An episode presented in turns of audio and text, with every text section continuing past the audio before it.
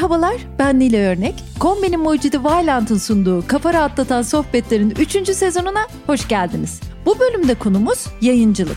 Konuğum çevirmen, editör, yazar, araştırmacı ve bir süredir Everest yayınlarının yayın yönetmeni Saadet Özen. Hoş geldin Saadet. Hoş bulduk. Çok teşekkür ederim davet için. Ne demek her zaman seninle konuşmak her zaman zevk. Çok öğretici. Ee, bu arada biz Saadet'le daha önce benim Nasıl Olunur adlı podcast'im için bir sohbet yaptık. O sohbeti yaptığımızda birbirini sosyal medyadan tanıyan, sizli bizi konuşan iki insandık.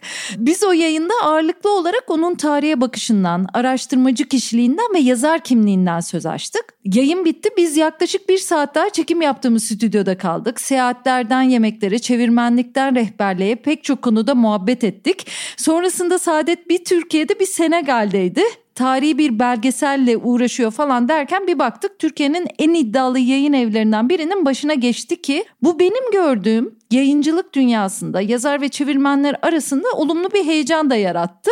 Şimdi biraz bunları da konuşalım istiyorum. Ee, bu kısa özetten sonra kafa rahatlatan sohbetleri dinleyip de yayıncılıkla hiçbir ilgisi olmayan insanlar da vardır diye düşünerek sana ilk önce şunu sorsam Saadet. Nasıl bir ortamdır yayın evi? Kimler vardır? Neler olup biter orada? E, yayın evleri e, çok hareketli ortamlar. E, uzaktan e, belki işte kitapla uğraşılıyor, orada kitap okuyan insanlar var, çok ağır bir takım işler yapılıyor gibi görünebilir ama bir kitabı meydana getiren çok fazla insan var. Kitap zincirinin e, başından sonuna kadar her biri ayrı uzmanlık, ayrı bilgi e, ve tecrübe gerektiren işler yapılıyor. Ve yayın evi bütün bu insanları çatısı altında toplayan bir yer. E, şimdi şöyle düşünelim yani önce hangi kitap basılacak yani buna karar vermek gerekiyor. İş buradan başlıyor. Bir kere buna karar verenler var. Bu e, şayet Türkçe bir kitapsa bu kez işte sözleşmeleri imzalayan birileri olacak. Yani o sözleşme imzasının organizasyonunu yapan birileri olacak. Yabancı bir kitapsa bu sefer yurt dışı ile yazışacak ve bütün o süreci yönetecek birileri olacak. Sonra yine yabancı dilde yazılmış bir kitapsa bu kez çevrilecek. Çeviriden gelecek, editör tarafından okunacak. Sonra e, son düzeltiye gidecek yani tekrar bir okunacak en son. Sonra mizampaş, kapağın tasarlanması, matbaa ve dağıtım. Şimdi ben böyle 5-6 kalem saydım ama aslında her birinde birden fazla insan uğraşıyor bu işlerin. Şimdi artık yayın evleri tabii pandemiyle beraber evden yapılabilecek kısımlarını e, eve taşıdılar. Yani bizde de editörler örneğin ve hatta bazen koordinatörler, serifle ilgilenenler onlar evden çalışıyor gerçekten yürüyebiliyor da. Ama aslında şöyle bir şey de var tabii yani aynı çatı altında olduğumuz zaman çok daha hızlı hareket edebiliyoruz. Görüş alışverişi çok daha hızlı oluyor. Bir de galiba heyecan da başka türlü oluyor. Böyle yani pek çok insanın elinin değdiği bir e, süreç var. Tabii bunun içinde hiç bahsetmediğim örneğin tanıtım işleri var. Efendim reklamlarla ilgilenenler var. Şimdi artık tabii bir de sosyal medya var. Yani sosyal medya hesaplarını yönetenler, o konuda strateji belirleyenler var. Yayın evinin hacmine göre e, kaç kişi çalıştığı değişebilir elbette. Yani ya ayda kaç kitap çıkarıyor ya da yılda kaç kitap çıkarıyor.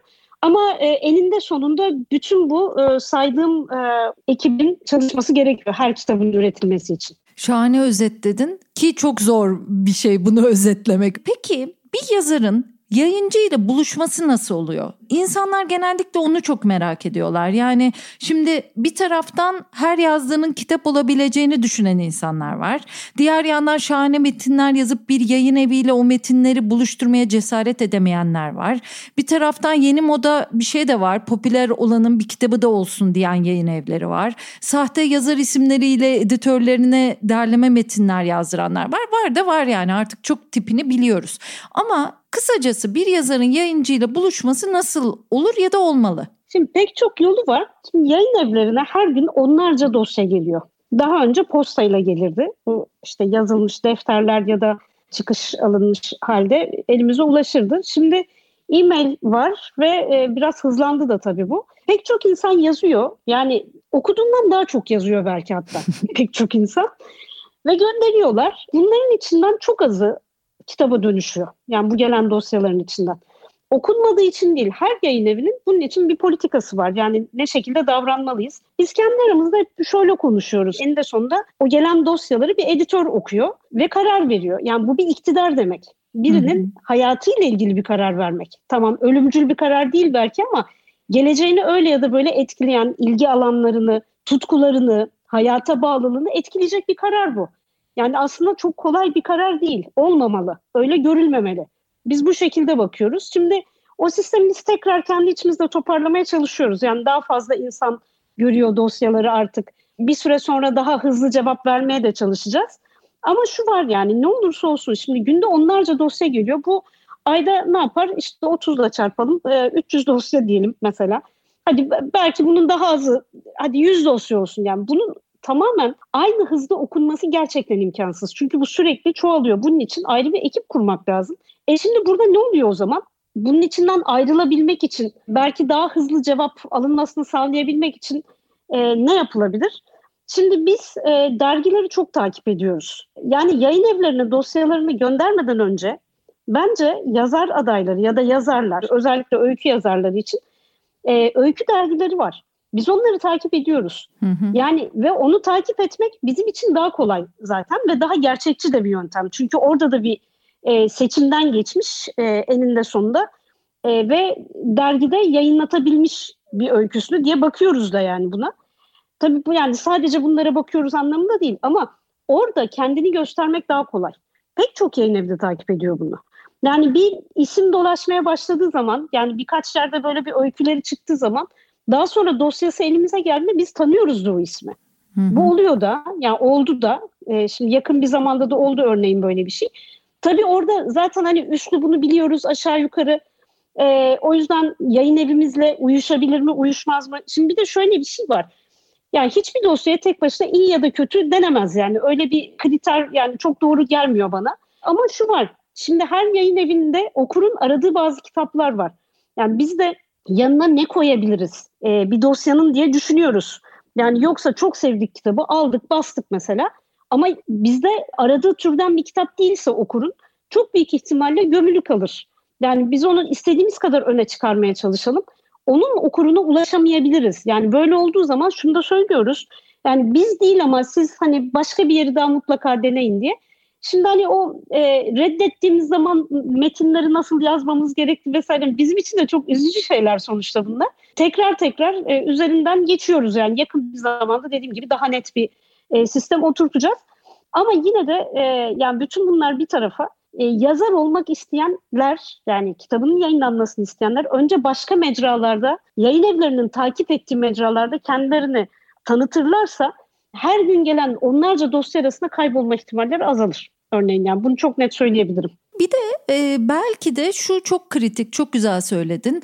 Bizler yazdığımız kadar okumuyoruz belki de. Şimdi yazar olmanın şartlarından biri de belki de yani benim görüşüm öyle diye belki de diyorum.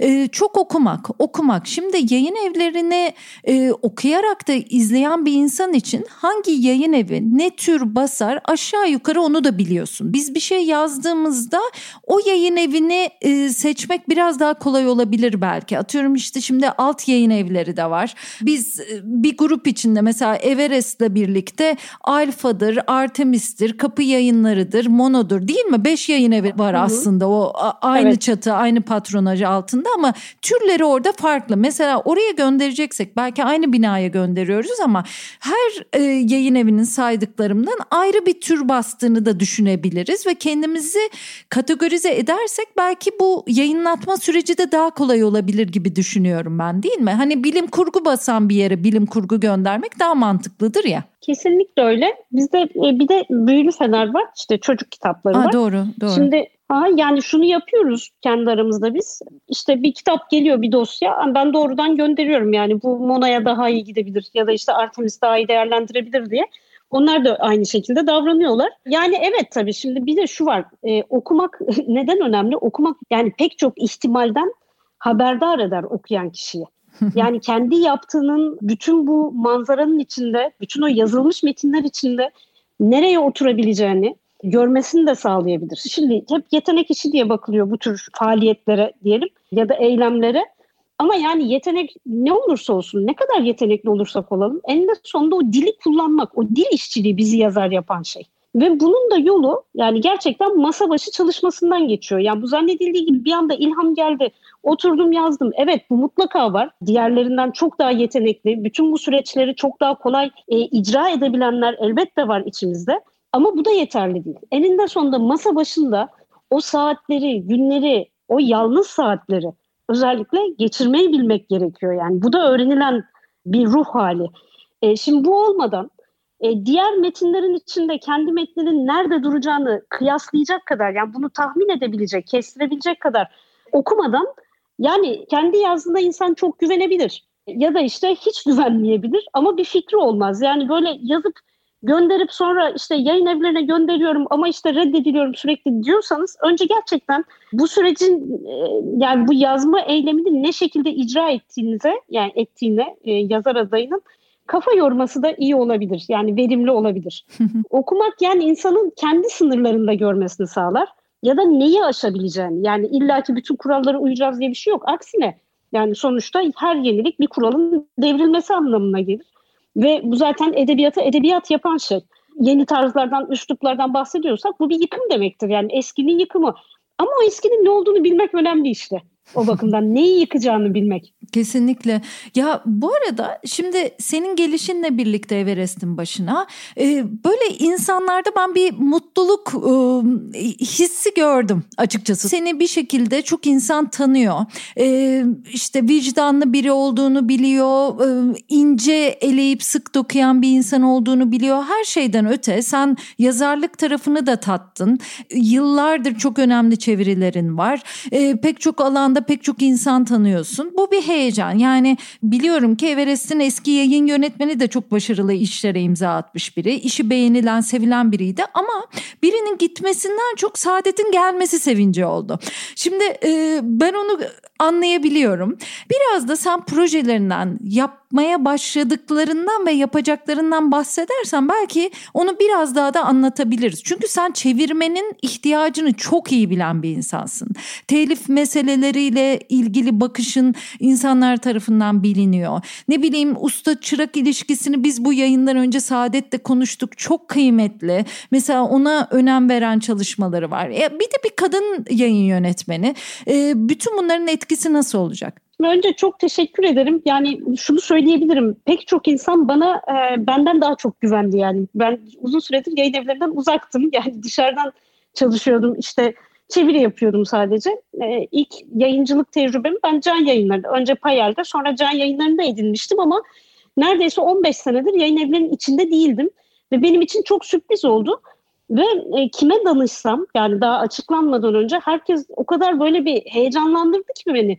Gerçekten bana benden daha çok güvendiler. Sonra da bu güven devam etti. Yani çok teşekkür ediyorum. Tabii insanın idealleriyle gerçekleştirebildikleri arasında her zaman büyük bir mesafe var elbette. Ama bu çok teşvik ediyor. Yani daha da bir sorumluluk da yüklüyor. Onun için daha çok çalışmaya da sevk ediyor e, beni. Öyle söyleyebilirim. Şimdi e, ben ben yayınlarındayken orada Erdal Öz vardı, Erdal Bey vardı. E, pek çok e, edebiyatçı gelirlerdi oraya. Ve biz böyle öğrendik. Yani çeviri nasıl yapılır, yayıncılıkta işte ne bileyim mizampajda neye dikkat edilir. Yani bir orada tecrübe aktarımı vardı. Şimdi buna usta çırak hani geleneksel olarak öyle denir. Ben buna daha çok çıraklar arası bilgi aktarımı demeyi tercih ediyorum. Çünkü eninde sonunda hepimiz bir şeyin çırağıyız. Yani bu bittiği zaman zaten bizim emekli olmamız gerekir. Yani yayıncılıkta e, bu çok az hedeflenen bir şey bence. Yani kimse emekli olmayı hedeflemez. Herkes hayatının sonuna kadar çeviri yapmayı, hayatının sonuna kadar işte ne bileyim yayın evinin içinde olmayı hedefliyor galiba. Bana öyle geliyor. Ha bir, bir de bir kanıtım var yani aslında bununla ilgili. Ben dediğim gibi 15 sene uzak kaldım, geri geldim. Hep aynı insanlar. Yani hani kurallar aynı, çok değişmemiş. Ya bu pek çok sektörde aynı olabilir. Hani emeklilikten sonraki hayat zor çünkü Türkiye'de. Ama bir yandan bunu hedeflemekte şöyle bir kazanç sağlıyor bence. İnsan kendi bir kere sürekli yenilenmek zorunda hissediyor. İkincisi başkalarının yetişmesini teşvik ediyor. Yani ki bence asıl olan bu. Yani şimdi hepimiz sürekli bir şeyler öğreniriz ama öğrendiğimiz kadarını da vermeliyiz de bir taraftan. Çünkü verdikçe karşı taraftan da örneğin gençlerin dilinden ben çok şey öğreniyorum çok daha kıvrak çözümleri olabiliyor. Bunun için de o iletişimi kesmemek gerekiyor. Şimdi dediğim gibi Can yayınlarındayken o zaman yayın evleri gidilen yerlerdi. Bir tür küçük kültür birimi gibiydi. Şimdi pandeminin de etkisiyle demin de söylediğim gibi artık herkes yayın evinin içinde değil. Bir de o kadar çok kitap basılıyor ki artık yani yayın evlerinin iş yükü o kadar arttı ki eskisi gibi böyle misafir kabul edilemiyor da. Yani böyle bir sorun da var. E şimdi e, o zaman biz nasıl kuracağız bu e, tecrübe aktarımını sağlayacak sistemi? Daha rasyonel çözümler bulmak zorundayız diye düşünüyorum. Yani ilk geldiğimden beri de bunu söylüyorum. Yani çeşitli vesilelerle söyledim. Şimdi Cem İleri benden önceki yayın yönetmeni çok güzel bir katalog bıraktı elbette. E, şimdi ama benim istediğim bir katalog daha yaratmak değil. Olan kataloğu elbette zenginleştireceğiz. Yani yeni dizilerde olacak, yeni yazarlar, e, yeni dillerden yazarlar da olacak. Yani Türkiye'de çok girilmemiş e, dillerden yani alanlardan e, kitaplar da basacağız. Ama daha temel bir şey. Bir miktar galiba bir parça misyonum gibi de görüyorum. Çünkü bu sorunun varlığının farkındaysam çözüm üretmekte görevimdir diye düşünüyorum yani.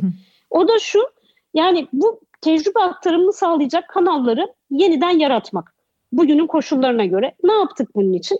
Örneğin çevirmenlik. Ya şimdi öyle bir çevirmen imgesi var ki işte sabaha kadar çalışır. Evet biz de besliyoruz bu imgeyi çünkü gerçekten de öyle yani. Hani sabahlara kadar çalışılıyor. Genellikle ikinci iş olarak yapılıyor. Ee, ve sanki mistik bir aydınlanmayla günün birinde insan iyi çevirmen veriyor gibi bir şey.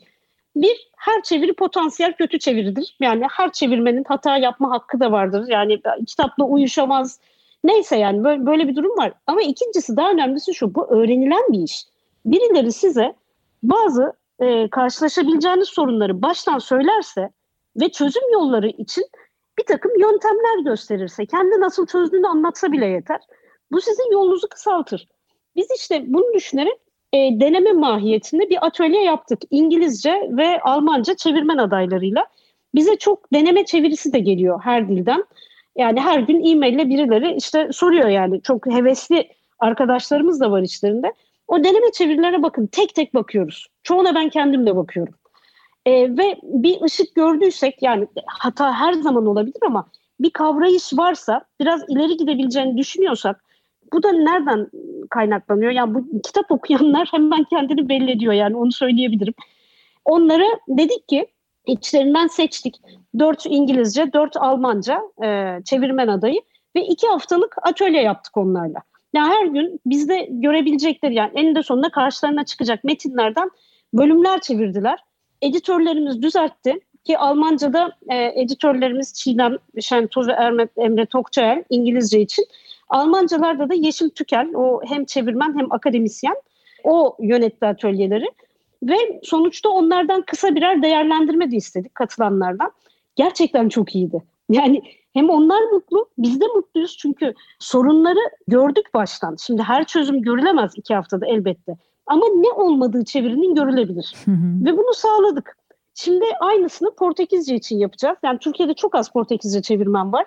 Biz şimdi Türkiye ortalamasının üstünde çevirmenimiz var artık Portekizce yani onu söyleyebilirim. Yani şaşırtıcı sayıda. İspanyolca, Fransızca için yapacağız ve lehçe. Şimdi lehçe için de planlıyoruz bir atölye. Ama tabii sadece bu yeterli değil. Kitap eşittir çeviri değil. Yani bir bütün olarak mesela kapak, mesela e, kağıt. Yani bütün bunlarda da yenilik yapmalıyız ama aynı zamanda bunun ne olduğunu anlatmalıyız da. Yani biz daha dışarı dönük bir yayın evi olmak istiyoruz. Bu atölyeleri kapak içinde yapacağız mesela. Tabii her şeyin atölyesini yapamayız fakat şunu da yapacağız. Kitap kültürü konuşmaları başlatacağız. Kitap kültürü deyince hani bizde çıkan kitaplar ve yazarlarını konuşturmak ya bunu zaten yapıyoruz. Daha da iyisini yapacağız ama esas kağıttan başlayarak yani kağıt, dağıtım, matbaa, oradaki ustalarla yani o işin içinde olanlarla okurların buluşmasını sağlamak istiyoruz. Çünkü kitap en son çıkan elimize alabildiğimiz ya da tabletten okuyabildiğimiz nesne değil sadece. Farklı alanlardan onlarca insan çaba harcıyor. İşte bunları da göstermek istiyoruz. Everest iyi bir yayın evi evet ama iyi bir editör olacak. Yani kitabın ne olduğunu bilen ve anlatmaya çalışan şayet bir kitap çıktığında 80 milyonluk bir ülkede 15 milyonluk bir şehirde 2000 kişi varsa o kitapla ilgilenebilecek o okurun o kitabı görmesini sağlamaya çabalayacak bir e, editör olacak. Yani bu da işte biraz zaman alacak tabii yani bir, bir sene belki daha fazla.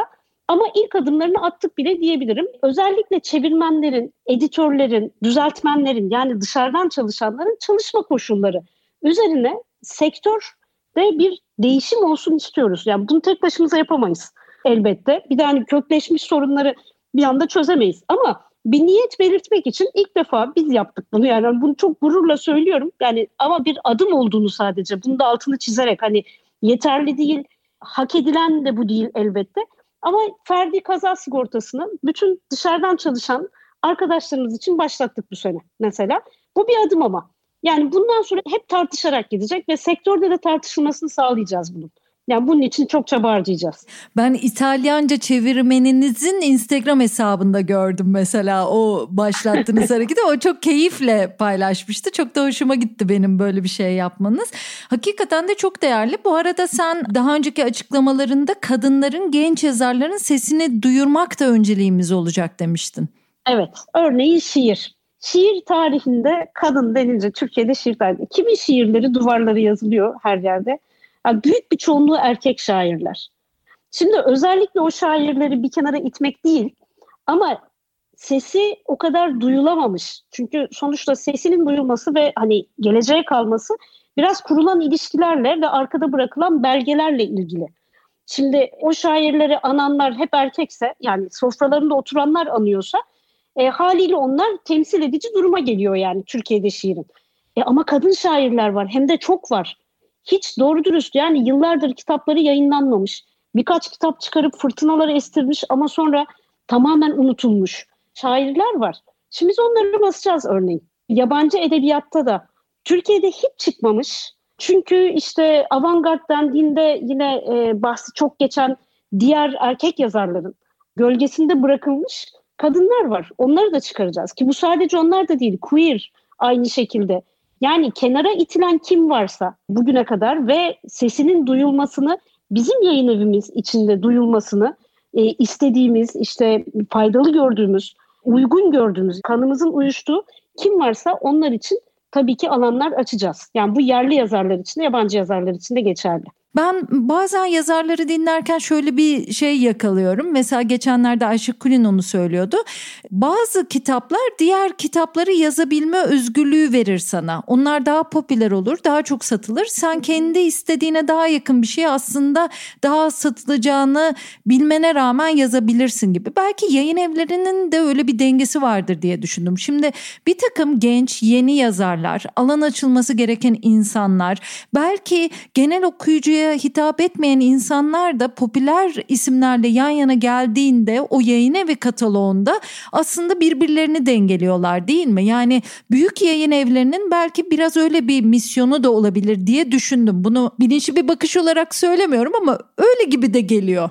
Şimdi birincisi yani çok satan kitap e, illaki edebi değerden yoksun demek değil yani. Dostoyevski de çok değil. satar mesela. Hı hı. Yani hani o arada doğrudan böyle bir ilişki yok bu çok fazla faktöre bağlı. Evet hani çok satıp hiç edebi değeri yok ya da işte başka niyetlerle yazılmış ve çok açıkça yazılmış hani ticari amaçlarla yazılmış diyebileceğimiz kitaplar var tabii. Ama e, satmayan her kitapta çok büyük edebi değere sahip olduğu için ve anlaşılamadığı için satmıyor değil. Yani bu şimdi e, ve edebiyat her şeyi içine alacak kadar geniş bir alan yazın. Ve ben şunu çok değerli buluyorum yani okunsun yeter ki okunsun. Ne okunursa okunsun yani o okumayla ilişkimiz kesilmesin. Şimdi yayın evi çok özel bir uğraşa sahip yani kitap dolayısıyla içerik ve o içeriğin pek çok anlamı var. Yani e, bizim işte dünya ile ilişkimizden e, gelecek tahayyüllerimize, geçmişe bakışımıza kadar her konuda bizi ilişkilendirebilen çok farklı bir içerikle ilgili bir iş yapıyor yayın evleri. Ama bir yandan da unutmayalım yani yayın evleri elinde sonunda birer şirkettir. Yani yaşaması gerekir. Yaşamak için dengeleri kurmak zorundadır. Yani e, şimdi örneğin devletin kurduğu kütüphaneler gibi değil yayın evleri yani. Elinde sonunda herkese ödemelerini yapması gerekir. İnsanlara iyi koşullar sunması gerekir. Kitapları belli bir fiyatta tutması gerekir. E bu da ne demek? Yani iyi bir ekonomi hesabı, yani iyi bir iktisat demek aslında. Hani onun e, iyi yönetilebilmesi demek. Haliyle o dengeyi korumak lazım. Şimdi şunu genel olarak biliriz yani hiç kitabı çıkmamış yepyeni bir yazarın çok satma ihtimali çok düşük. Ama biz sırf bu yüzden o yazara eğer alan açmazsak o zaman yenilenemeyiz. Yani bu bir görevdir de bence. Hani Everest gibi yayın evi için bu bir görevdir de. Ama bir yandan tabii ki şunu da isteriz. Yani biz iyi tanıtalım ve kitaplarımız çok satsın. Tabii ki satsın. Yani bu bir para kaygısı değil sadece. Bir, yayın evinin kendini döndürebilmesi için lazım tabii. Ama ikincisi bu bir görevdir de. Yani okurla kitabı buluşturmak için yöntem aramak da bir görevdir. Yani yoksa şuna döner iş. Şimdi ben çok seviyorum diye işte bir takım kitapları aldık diyelim ya da bizim başka bir editörümüz çok sevdi aldık.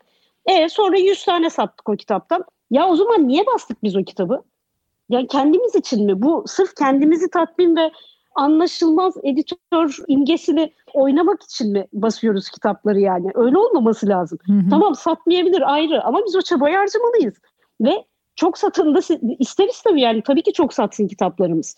Ha tabii şu var diyorum ya yine tarz meselesi. Mesela şimdi biz Everest'te kişisel gelişim kitabı yapmayız. Yani çok satıyor olabilir ama yapmayız. Neden? Bizim hani çerçevemiz o değil zaten yani.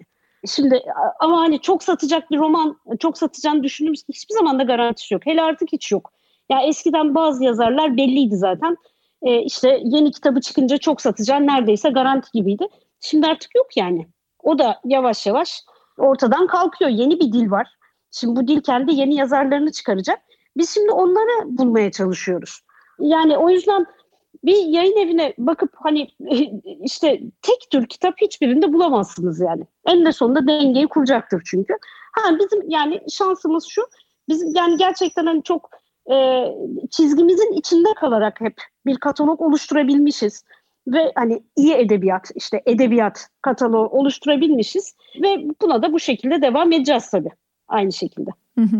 Şahane ya e, Saadet kısacık bir yayın ama genel hattını anladık diye düşünüyorum. Sen ne dersin anlatabildik mi? evet yani hani şunu söylemek lazım belki biz de çok hızlı karar alabiliyoruz. Bürokrasilere takılmadan işte bazı yapılarda vardır ya işte bilmem ne komisyonu bilmem ne işte şeyi üç harfli çeşitli unvanlar vesaire. Şimdi e, bunlar olmadan ama profesyonelce iş yapabiliyoruz ve bundan yani hepimiz sonuna kadar faydalanacağız yani bu yenilikleri ortaya koymak için. Ya umarım bunu yansıtabilmişimdir. Bunu tek başıma ben yapmıyorum. Ekip olarak biz e, umarım ufak da olsa bazı soruların sorulmasına vesile oluruz. Yani yayıncılıkta.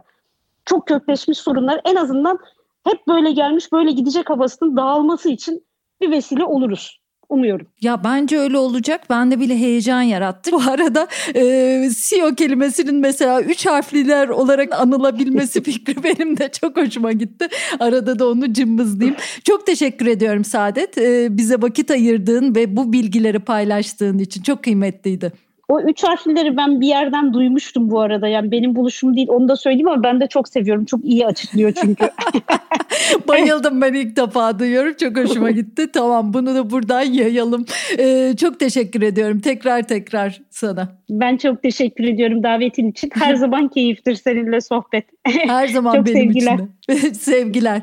Kombinin mucidi Vailant'ın sunduğu kafa rahatlatan sohbetlerde Saadet Özen'le yayıncılık konuştuk. Tabii çok geniş bir konu ama biz başından sonundan ortasından böyle çok tatlı yanlarını aldık. Genel bir bilgiyi verdik diye düşünüyorum. Bundan sonra okumaya devam hepimiz için. Teşekkürler.